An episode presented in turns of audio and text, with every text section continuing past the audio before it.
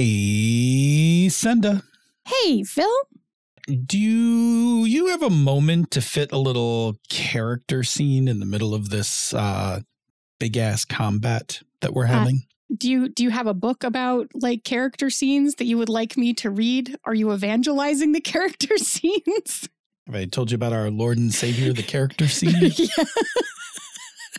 Well, this intro's taking a weird turn. Cue music. Oh no.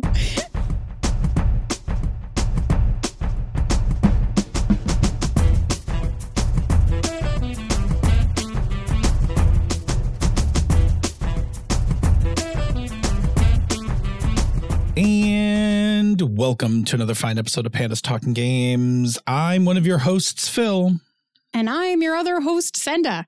And for today's episode, we got a message from Carlos. And before we even read it, I firstly have to apologize, Carlos, because I'm pretty sure that Acadecon, which you were asking us about in this question, is this weekend that we are recording this episode.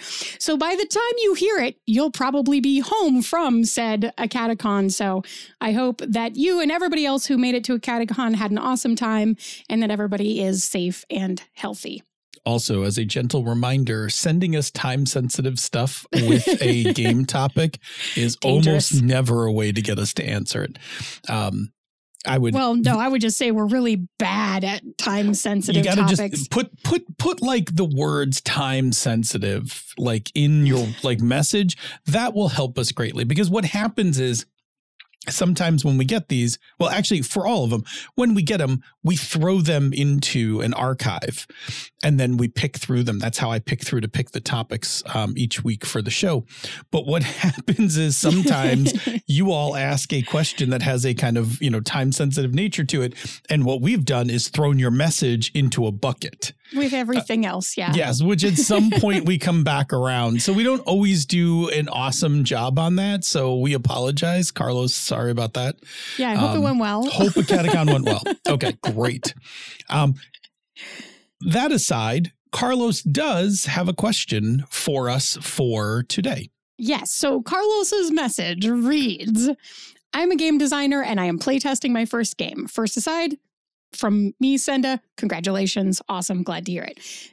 I want to bring it to Acadecon and, you know, here's Acadecon. Yes. Sorry about that. I'm sure it was the right one if you were there this weekend. Also, ah, first game in public. Yes, that's big feels too. Um, instead of ask, just asking a really simple question, I feel like I should throw up. I should also throw one in that you could use for the podcast. Yes, please. Um, although feel free to make the two minute podcast on the one above. No, we, we didn't because we didn't do it in time because it was this last weekend. Um, so here's the actual question. I have started running Gamma World after doing a lot more PBTA character based games. I'm enjoying the return to hack and slash, but what are some ways that you could incorporate character beats into more action based games? Also, I love your podcast. It's one of my favorites since I have started gaming again. Sincerely, Carlos. Thank you, Carlos. I love reading those parts out loud. They make me like warm. Hopefully, like, despite the fact that we were so um, we didn't so, answer the question, so very we elite. still remain one of your favorites. Hopefully, um, you will forgive us. yeah, if we fall a notch or something because of that, we understand. We understand. Um, yeah. Okay. Cool. So cool. Um, this is actually uh, a place where we do actually have some good experience um, because I run a host of different games and many of them right now. Um, but uh, no, we actually uh, do this where I'm playing some more action oriented games and still working in those character elements. So we're gonna we're definitely gonna talk about that uh, today. Um, but I think first we should make up some definitions here. Yep, probably. Okay, so yep. I um let's I, I want to avoid the obvious two definitions for this kind of topic is story games versus traditional games, but I want to just not. Yeah. I, I, often find that those two terms wind up being less helpful um, and more um, uh, what you call it. It's kind of a stereotype. A little divisive, of, right? Yeah. Is that the word I'm looking for? Right? Like, sure. Yeah.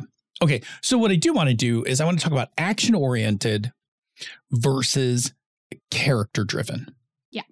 Yep. Okay. Cool. And and so we'll define action oriented as games whose mechanics, setting, and core loop are driven by action, whether that's combat, whether that is um, heists, uh, something of that nature, right? Where where what the characters do, like when you play this game, like you fight things or you steal things, right? And and action is like the big part of the game.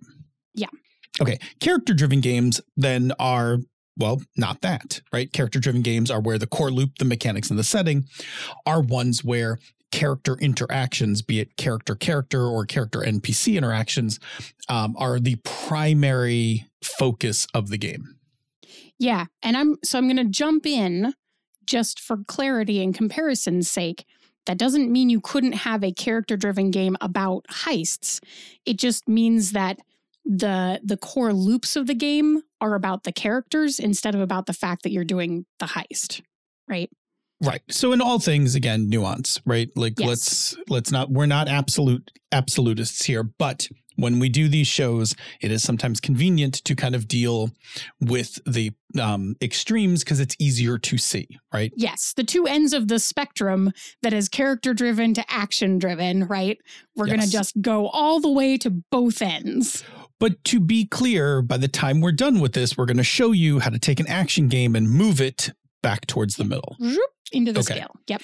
Exactly. Okay. So keep those two things in mind character driven, action oriented, or action driven. We can just use the same action driven, character driven. Very that nice. makes sense. Yes. let's do that. Conveniently neat and uh, neat and tidy.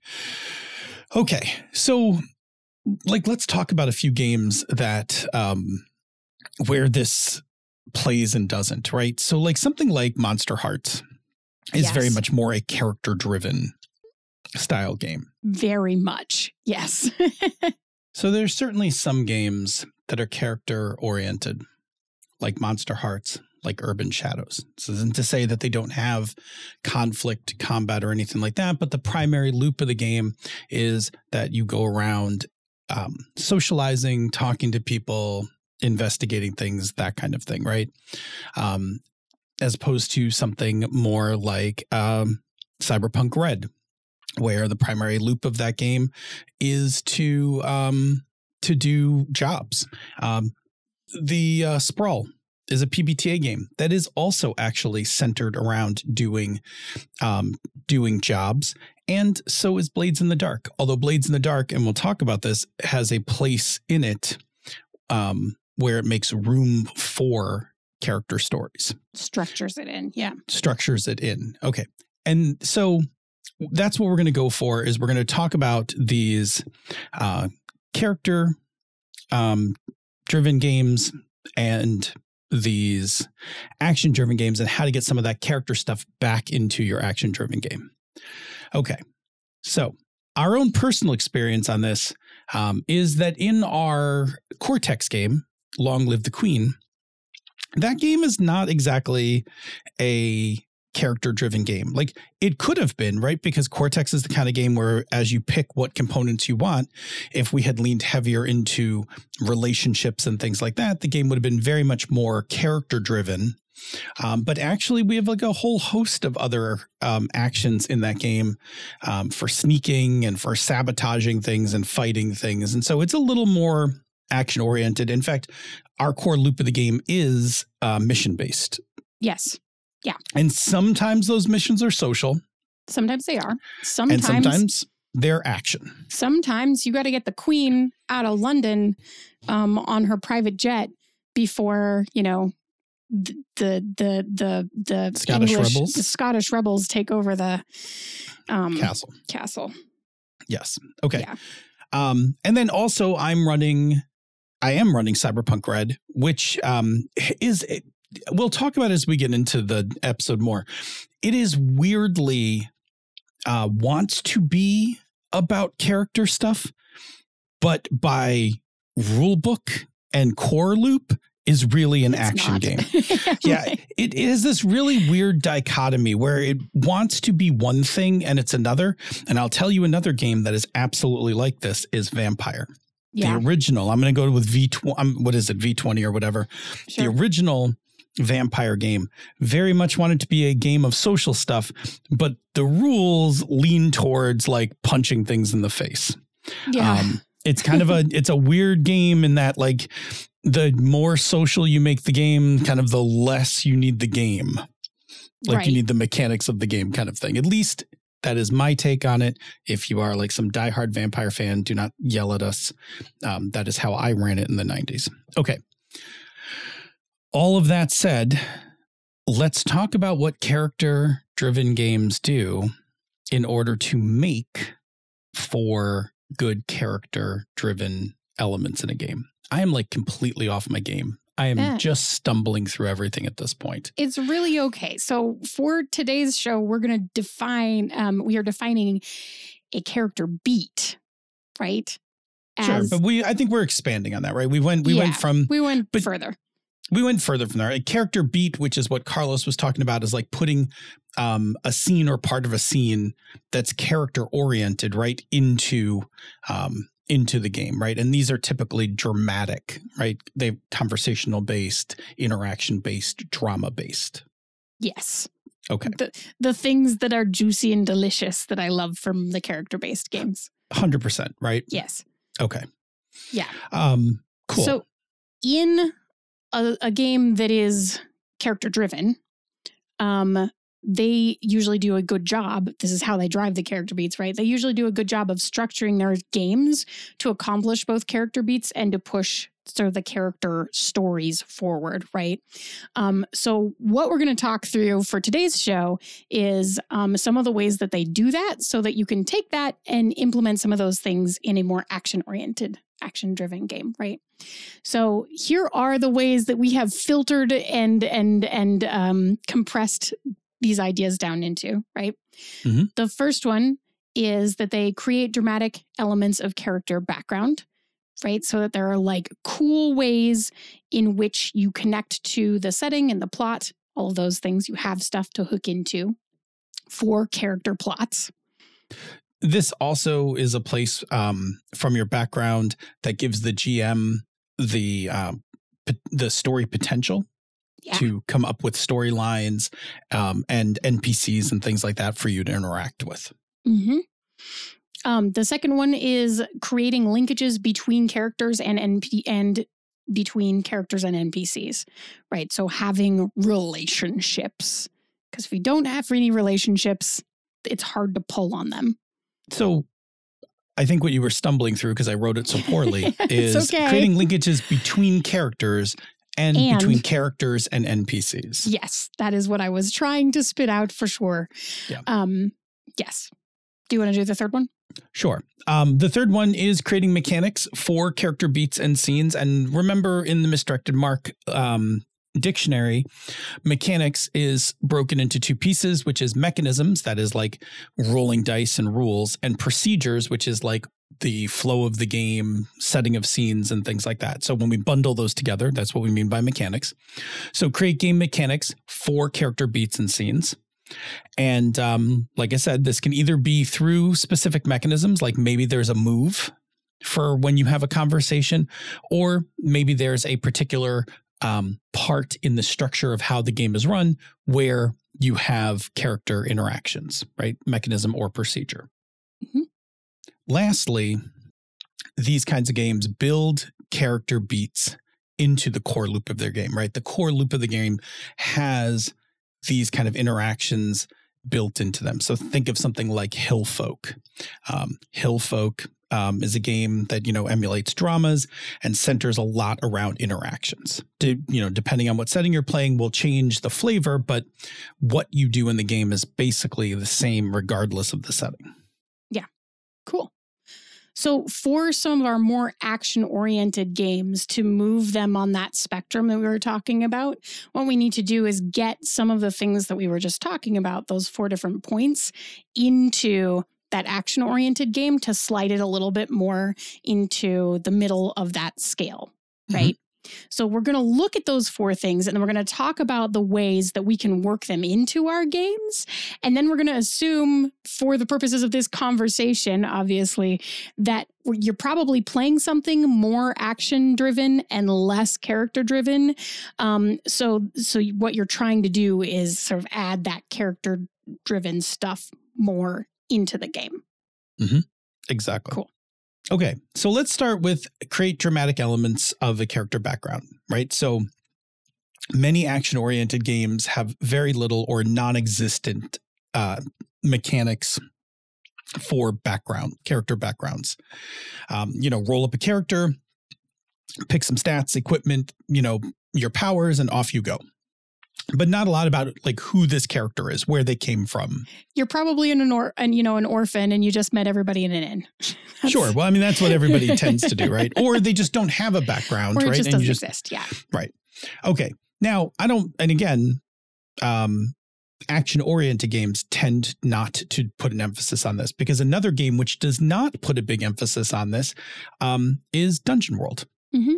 Dungeon World doesn't actually delve too much into your character background.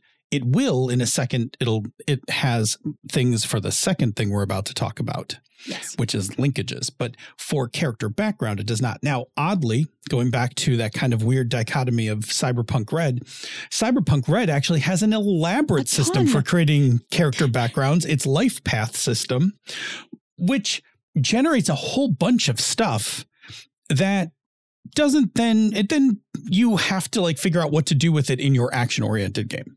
Yeah. And I just, I'm going to throw this in right here, right now. If you want to hear what that sounds like from a character creation standpoint, you can actually hear Phil and I creating Cyberpunk Red characters on the character creation cast. It's a, a little ways back. You have to go with Ryan and Amelia. Dialogue. But yeah. Um, so it's really interesting because so we played through that and there is a lot of life path stuff. It's and it's fun. It there, is. It was cool. fun. Yeah, it's fun to roll on. Yeah. It's just weird. There's like a like you you hop the curb sure. in that game when like when you switch from making characters to playing the game. Um and what i mean by that is and there's nothing and i like cyberpunk red plenty but the GM's got to do a little extra work, and it's going to sound a lot like what we're talking about here to do something with all of that background. Because these players come out with a tremendous background, but that's not exactly how the game is structured. So you need to work it in. So that's what we're going to talk about. All right. Let me tell you that if your game does not have um, any kind of character background system, how to make one up. I um, this is inspired by um, one of the um, pivotal games of my youth, Amber, the diceless role playing game. In Amber, in the GM section, there is a thing that is called 20 questions where there's just like 20 questions you ask the the players about their characters and some of the some of the questions are serious and some of them are whimsical but the idea is by sitting around and asking these 20 questions and having everybody answer them that by making up answers, everybody gets to know their character a little better. And then from the GM perspective, from those questions, you can then mine it for potential story ideas, NPCs, things like that, ways to connect them to your existing plot, all that stuff. So those things are great. Um, 20 questions is um, relatively easy to do. Write 20 questions, right? Where did you grow up? Um, you know, uh, do you have an enemy? Things like that. Now, the kind of advanced version of this is, and again, Amber was written in the early 90s. Don't ask questions like, do you have an enemy? Right? Yeah, because you can just the, be like, they yes. can answer. Well, they can answer no. right. No. Right. Yeah. They can just answer wanna, no. You want to ask, who is your enemy? Yeah. Right. So we have done, and we haven't done one in a while, Might be but we've done past shows. Yeah. Right. We've done past shows on um, leading questions, right? Write your 20 questions with leading questions, right? So if we're, um, you know, if we're doing Carlos's Gamma World game, right, a leading question could be like, um, what in the wasteland is antagonizing your village. Mm-hmm. Right? Not is something, right? Because is, yeah. is is has is can be answered with no, but no, what? no, yeah, we're having a great time. Nothing's nothing out there, you know. Yeah, exactly. Who cool. do you encounter on a routine basis in the wasteland that you are on good terms with? Mm-hmm. Like, oh, there's a trader who comes through, blah blah blah. Okay, so by making 20 questions, and I don't look, it doesn't have to be 20 questions. It's a tradition for me. I used to do 20 questions in other games um, just because I loved it from Amber. It could be 10 questions, whatever. Um, but this this thing which you can drop into any game and you could drop it in a character creation or honestly you could drop it in even a few sessions in this is how you're going to build out some backgrounds yeah um i also think of um, in Children of the Shroud. I, I'm just using a bunch of these examples because I know that you can find them and listen to them if you want to. In Children of the Shroud, one of the things that Phil did, and I'm calling him out for being awesome on this, is um, asked our Slack channels for questions to ask the characters right? Mm-hmm. Um, to help fill all of that stuff out. And I don't think that you necessarily use those as a character creation um, point, but you have been continuing to use those to continue to develop plot and story and connection from the characters to the setting that they're in, right? Yeah. Yeah. Yeah. And I've used them as a little like to flesh out background stuff and things like that. Mm-hmm. Yeah, yeah. Absolutely.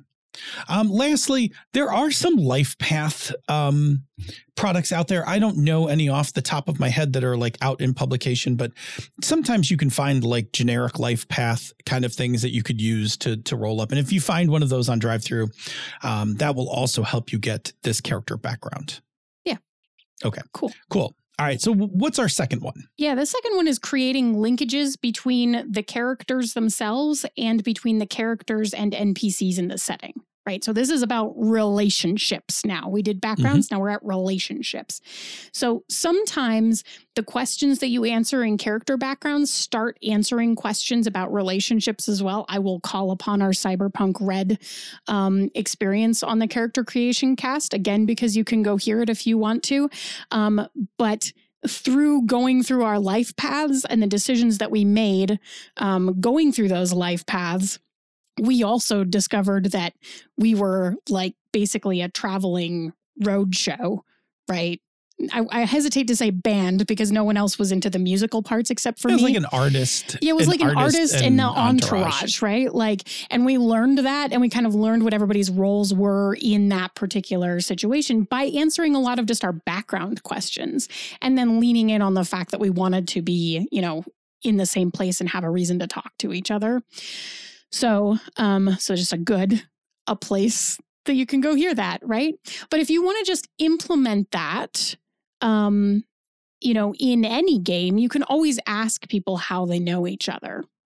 Yeah. Um, you can also do this. Um, you could bake this into your 20 questions. You could. Yep. Right. You could, you could bake into your 20 questions. Um, these kinds of questions that are like, who in this group is you know, your best friend or who in this group uh, do you have tension with dot dot dot and why? Who, who in this group are you related to and how? Um, exactly. Who once betrayed you that you have never forgiven over that small thing 10 sure. years ago at the Thanksgiving table, you know, whatever it yeah. is. Yes, absolutely. Um, if you want a good way to create group dynamic um, with uh, with a tool instead of having to make up the questions on your own, although you can absolutely make up these questions on your own, um, you can check out the background story cards by Galileo Games, right? There's highly recommend. Yeah, highly recommend. They're specifically designed to create background with connections between PCs, um, as well as creating some NPCs as you go too. Um, and they will call out. I know that um, James D'Amato actually has a card game deck for this as well, um, and uh, Decima does a lot of this relationship building and tying to the setting, honestly, um, for character to background stuff um, and story development. But Decima from Golden Lasso games, I will also call out, is very fun. Um, very cool way to do it. So the, there's a lot of options out there for creating linkages, and a lot of them blend together both the character linkages and then linking to the the story and setting. Um, but they're super cool ways to implement this um, at your table without having to think about it too hard in terms of setup on your part as the GM, right? Mm-hmm. In the absence yeah. of all of those, of course, you can do this with homemade questions, right? You can you can think up the questions yourselves, um, and the the key is you just need to make the questions um, things that will grab one more than one character, right? So it might be two people, it might be three people, it might be everybody, whatever it is, but things that will force um, the players to create specific relationships with another actual character, whether a real person or an NPC, right? Yeah. Yeah. Yeah. Cool. All right, good. So we've got background, Mhm. we've got relationships. So Mhm. um, let's dive in and talk about the third one, Yes. A big um, one. which is create mechanics for character beats and scenes. Yeah. Um, so this one gets a little trickier because now we're getting into like homebrewing, Yeah. right? Um, which let me talk about the homebrewing part first, and then let me talk about a way to do it without homebrewing. So, um, if you're into homebrewing and you like making up rules for your games, some people do, some people don't, right? So, um, if you're not a homebrewer, um, wait for another few minutes. We'll get to the non homebrew part. But if you like homebrewing, here's an idea. So, um, if you want to make up a little thing to create your um, story beats, like you know, you want to push towards um, story beats in your game, you can build some mechanics that take advantage of the two things that we just talked about: relationships and background. Right, and the easiest way to do this is to tie it to some kind of advantage, right? So the simple mechanic is like when you tap into your relationship or when you tap into your background, uh, gain a bonus. Okay. Like this is going to be your framework, right? Um, and we'll put some details into these in a second. What is your bonus is going to depend on your game system, right? If your game system has something like an advantage roll, then your bonus is advantage. And if your game system does things like, oh, for instance, if you have the right tools for the job, get a plus two to your roll, Mm-hmm. then it's a plus two. It's a plus two. Yep. Right. If you look in your rules, you will see what the rules consider giving a bonus to whatever your mechanic is. Okay. Yep. It could be a Benny. There's It lots could of be Benny, Benny. games. Could- yep. You could get be a, a, fate point. It Yep. could Yeah. Right. Whatever it is, whatever that bonus is, um, plug the bonus in on the output side and on the input side, decide from background and or relationships what you want to see in the game, right? So um, when you share a moment with another character in, you know, in the middle of a scene, in a scene or in the middle of combat or whatever, then gain an advantage, right? Yeah. So Yeah, yeah. you can that's that's the equivalent of bonds. Yeah. Okay.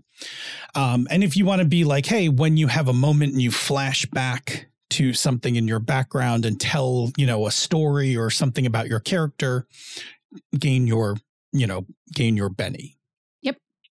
Okay. Yeah. So it's like a little homebrew framework for um, pulling in that material, right? Because you created, you had everybody create that material. You now give it a mechanic to like pull it into the game and a mechanic that the players can um, can use to gain mechanical advantage at a later point in the game. Yeah, I was going to say that the key thing here being that there is a reward for acting on the bonds and, and relationships and backstory that you created. Because the Right. thing about role playing games, just kind of generally, is that if you're playing by the rules, then the thing that you're doing is playing into the things that the game rewards you for doing. So if you make it so that your game now rewards them for doing the thing you want them to do, having that in character interaction um, about you know the tension or, or whatever that you know background is, um, they are more likely to do it. Exactly. Yep. Yes. Yeah. And and I think that's um for me that's my favorite way to do these things. Yeah. Yep.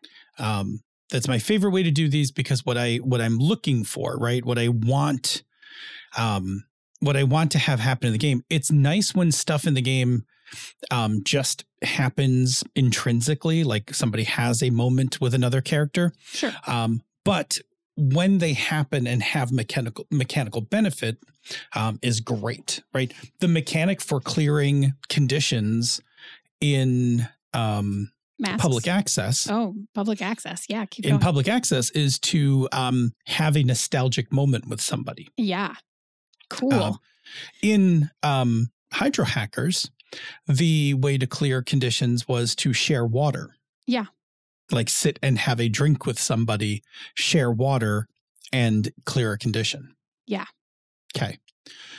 So that is our homebrew way, right? Our homebrew way is like you could make up some rules, introduce them to your players, and like, you know, and go forward. Now, again, some people don't like doing that. So that's okay. You don't have to do that.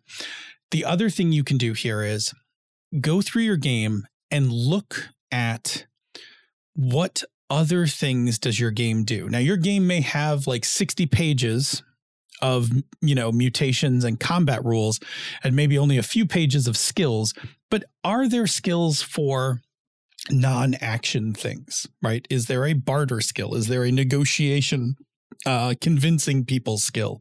Whatever those are. If there are then you can um, make sure that those based on how you're running your game get also pulled into play. Right? Yeah. so let people negotiate for stuff because that is um, something they're going to do that involves some character interaction. Yeah. yeah.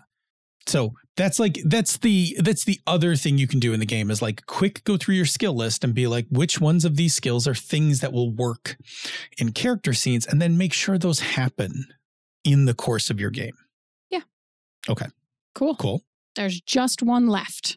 just one So- left The last one is about building character beats into the core loop of your game. But we're going to expand on it a little and say that you should actually build character beats into your stories and your sessions, right? Yeah, because core loop is like the thing that your characters do week to week. And so Yeah. we want you to do character driven stuff week to week, but maybe not necessarily alter the core loop of the game. Right. Like we just we just want that to be another through thread Yes. in the game itself, right? And when you've done all the other stuff that we were talking about to create the potential for this, which I, I think if we go back and kind of talk about where we're going, what we've really been talking about is creating the potential in the first two items and then creating like how do you encourage people to use it and pay that off in in the last one about mechanics and in this one which is just actually getting um, the structure into your game right so this is the payoff Creating the space, right? the space Creating for the yeah, yeah. yeah, exactly. So that's that's where we are. Is now we have to create the space for character interactions and and you know character driven drama to happen. Mhm. Um, and so I'm going to let you speak to this one a little more because you're doing this in more than one game, right? But for example, um, in our Long Live the Queen game, we actually move through some phases um, kind of of play for every mission, right? We were talking about this that um, in a lot of ways, Long Live the Queen is a it's it's a little more action driven than a lot of the games that I personally run. Um, a lot because it is mission based and it's like a spy a spy mission based game, right? Like I go Yeah. out and I do spy missions and spy things and I get information and sometimes I kick people's asses. Right. And and yeah, so the core loop of this game is the mission. Yeah. Right. Like your your job in this game is to go on missions. Now, the flavor of the mission uh Yeah, changes, uh because that is um consciously that's a beat thing, right? Yeah. Um I change up what the the missions are because it kind of changes up what you do, right? So we've done like a protection one and we've done um we've done a, uh rescue Yeah, I was going to say I had to save person. yeah an agent in distress you Yep. you once had to save a um an asset who Mhm, got captured um mhm. you're doing a jailbreak right now I am. And we've Right. done some like steal things.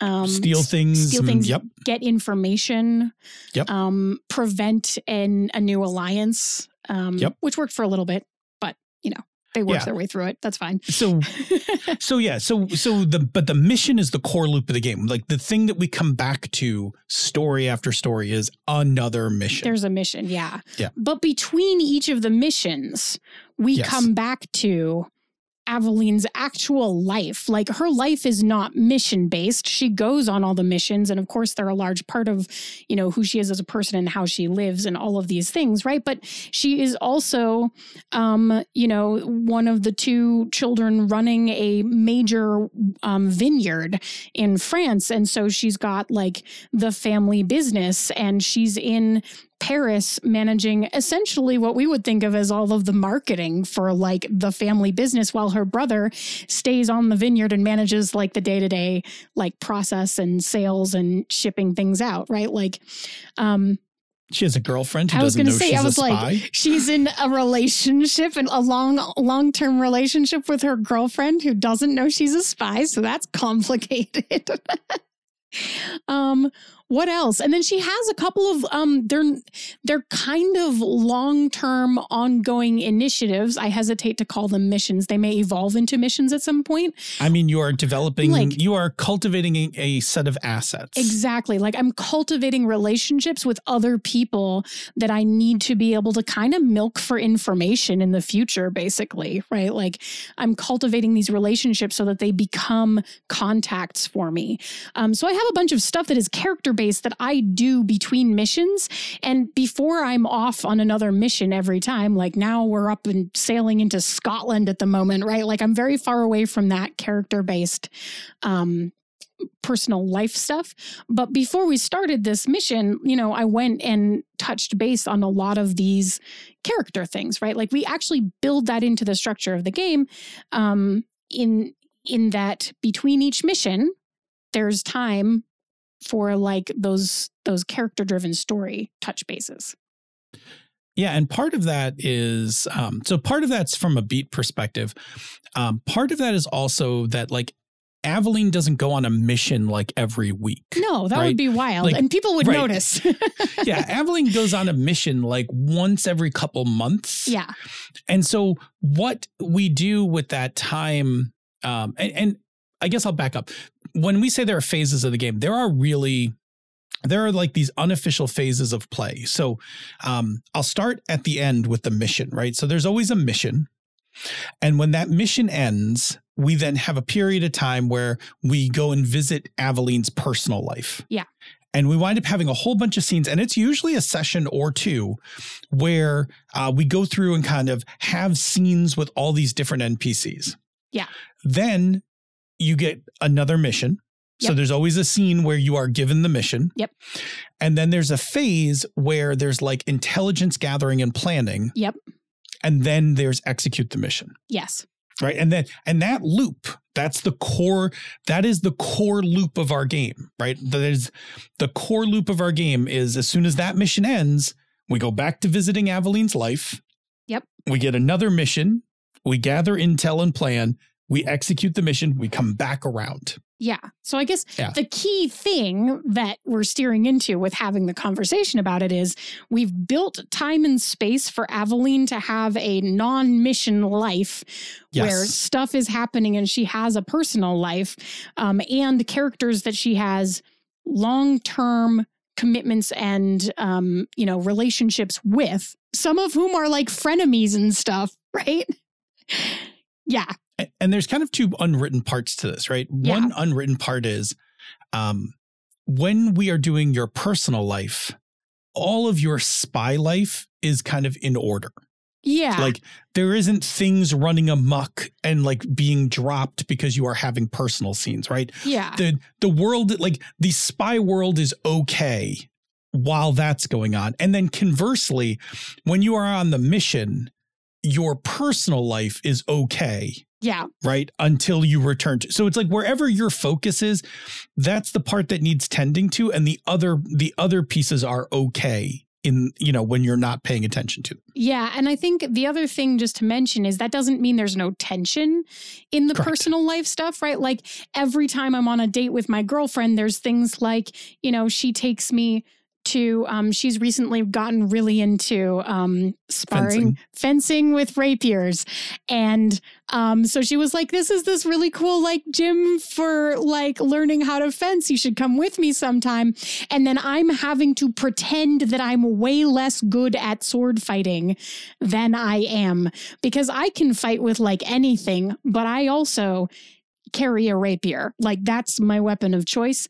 And so like I'm having to fence her but also try to hide the fact like I'm specifically having to like hide the fact that I'm really good at this and you know see how good I am at hiding that and that kind of thing, right? So there's there is tension in all of those moments.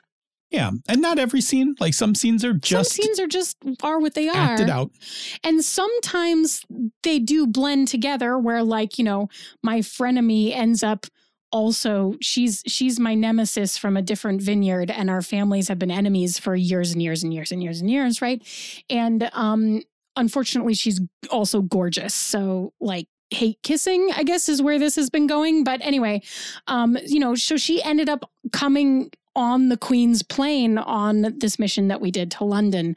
And um yeah, like so there was like personal stuff on the plane in a weird way too, but it wasn't my responsibility to rescue her when things went terribly wrong. Right? Right. Like I was just like, okay. Get the queen yeah, out you like save the queen, and then that Save the queen. yeah. that's that's my part of this is the mission is save the queen right um Yes. so uh but but you know it was also fun and cool and super awkward for me um when i rolled badly and developed some feels um Yes, yes, you took on the trait caught feelings. yeah that was pretty Okay. funny So yeah, so what we're getting at here, and and again, I should say the same thing is true for my Cyberpunk Red game, is that between the missions that these guys do, there are personal scenes that I have worked into my prep. Yeah. So I'm so basically what my prep looks like for uh, a new story of Cyberpunk Red is I have like a scene individual with every character on something from their past like out of out of their life path and then i drop onto them the job Yeah. and then we play the job and then at the end of the job we you know start a new story and i they all get a personal scene again Yeah. and sometimes if the not to get too picky here but and this is sometimes true for you as well if i get to a part where the next session i'm going to finish the job slash mission really soon i will then put another set of personal Yeah. scenes in for them to do that as well Sure. Okay. So to Carlos's point, we can do this as well in Gamma World, which is we can have um, whatever the action is. Usually it's like exploration, like discovering old ruins and finding weird technology and stuff like that from the ancient from the ancient times. Like we can have that, but before we have that, we can have personal scenes with all the characters based on their background, relationships, etc. Yeah. Yep. And, and that's it. Like yeah I don't, space I don't, right. Yeah. I don't want to, um, it's not a lot of, I don't want to say it, I don't want to trivialize it, but I also don't want to make it sound like it's like impossible. But going back to those four things, right? Creating, creating background elements, creating relationships, having some sort of mechanics, that one I'm going to consider optional, Mhm. and putting space into your game to exercise those relationships and background is how you kind of take your action game and put some character driven elements into it. Yeah. And then you can calibrate that by what ratio, you know, in um, a given session or in a given story you want to give to each of those parts. Yeah how much time do you want to spend on it yeah Yeah. Exactly. perfect Yeah. I That's think, that's, I think that's, it. That's our advice. Yeah. That's Anyway, our advice on how to do this. hopefully that's helpful even if it's a little late uh i hope again that you had an awesome time at Acadecon and thank you for the question And that your playtesting went well. yeah i hope it went well yeah There you go. Perfect. Awesome. Cool. All right. You want to pack this thing up? yeah let's do it Awesome. All right. Um, in order for us to get to the um, end of the show, we have to first plow our way through plugging another show on the Misdirected Mark Network. What show are we plugging this week? well this week we are plugging the Gnomecast on which several gnomes from Gnome Stew get together to talk about gaming topics and themselves in an effort to entertain you and avoid being thrown in the stew i have to admit i'm a little confused about the state of the stew pot these days you just you just there's like two running around. I don't know. They there's going lost to one to for be a like a while. reset on the stew on the pot or something. pot. I don't, know. yeah. actually know which one we're getting anymore. If it has the Agreed. trapdoor or not. Yeah, cool. Yes. We could just bring our own pot. Right. We could each bring our own pot and just either get in it or not get in it. We're all just sitting in pots having a story. I sent you a TikTok about a cat that just sits in a pot. So Anyway, If it fits, it sits. it fits, it sits. It's orange. So astonishing. I- I know. yes. Uh, hey, Senda, where where is the one place? Where is the one place that people can find us if they want to find us on the internet? Yeah, you can find all of our social medias as well as our email address and all the ways that you can contact us and find us if you go to misdirectedmark.com slash panda. That's it. That's all you need to know. It has all of our personal stuff and all of the show stuff on it. Go find whatever you need. If if it's listed there, that's where we want you to find us. yes. Yeah. Good. Very simple. Excellent. Once you get there, what can you do with all of that information? Uh, much like Carlos, send us a question, a request, some information, something that you would like our input on.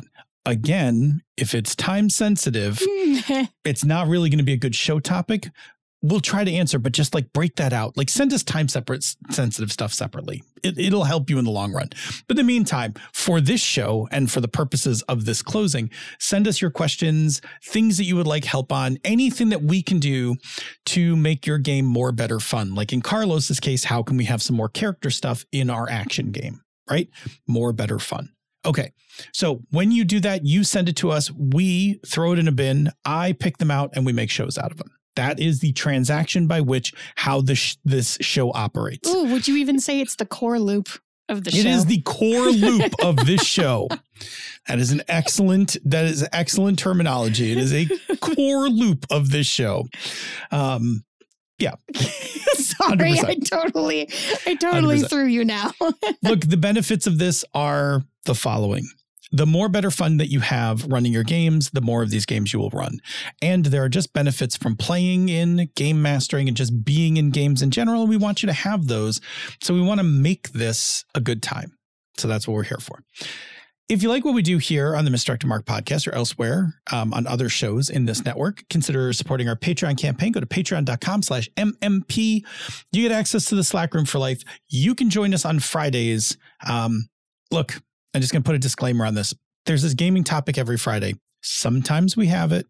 Sometimes we just chat about life stuff.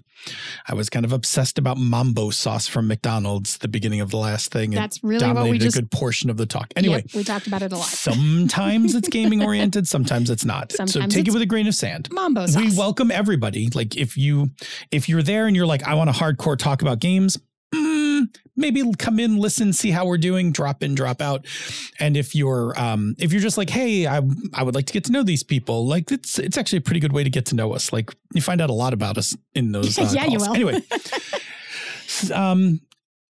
Access to the Patreon gets you into the Slack room. It also gets you into at the different tiers. You can get into um, things that um, are parts of the other shows, like all of the Children of the Shroud stuff is in one tier.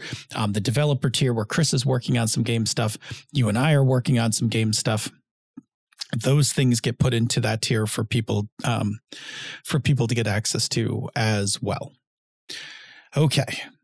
If you are backing our Patreon campaign, thank you very much. Um, your support is greatly appreciated. If you're not able to back our Patreon campaign, we understand completely. There's one more thing you can do, involves a little bit of your time, super helpful for us, and it has benefited several of you on this show. So, Senda, what is that thing? Yeah, you can um, tell a friend uh, on social media, especially when people post those those tweets or skeets or posts or wherever you are um, that say things like. I'm looking for a new uh, show about TTRPGs and I don't want an actual play show. I'm just looking for something system agnostic. Cool, that's us. If you think that, That we would literally be, us. if you think that we would be a good fit, we really appreciate it when you mention us to people because people really do come listen from that. But if you don't see any of those and you still want to help us out, you can also leave us a rating or review on Apple Podcasts or the podcatcher of your choice. New reviews we get there really do help us from an algorithmic perspective to float the show up a little bit higher in the rankings when people look for things like TTRPGs. And so they still get us new listeners, which is just the thing that we love because, boy, if nobody was listening, we would eventually stop doing the show, I think. Probably. Probably. Probably.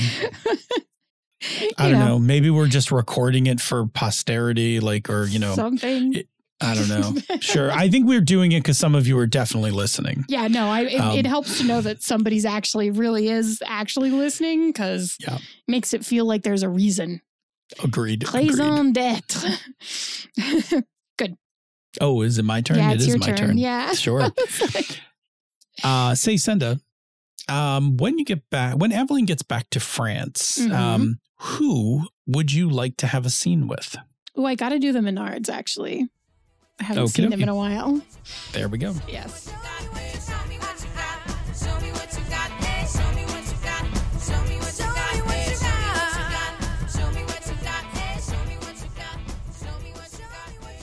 This show is a joint production of She's a Super Geek and Misdirected Mark Productions, the media arm of Encoded Designs.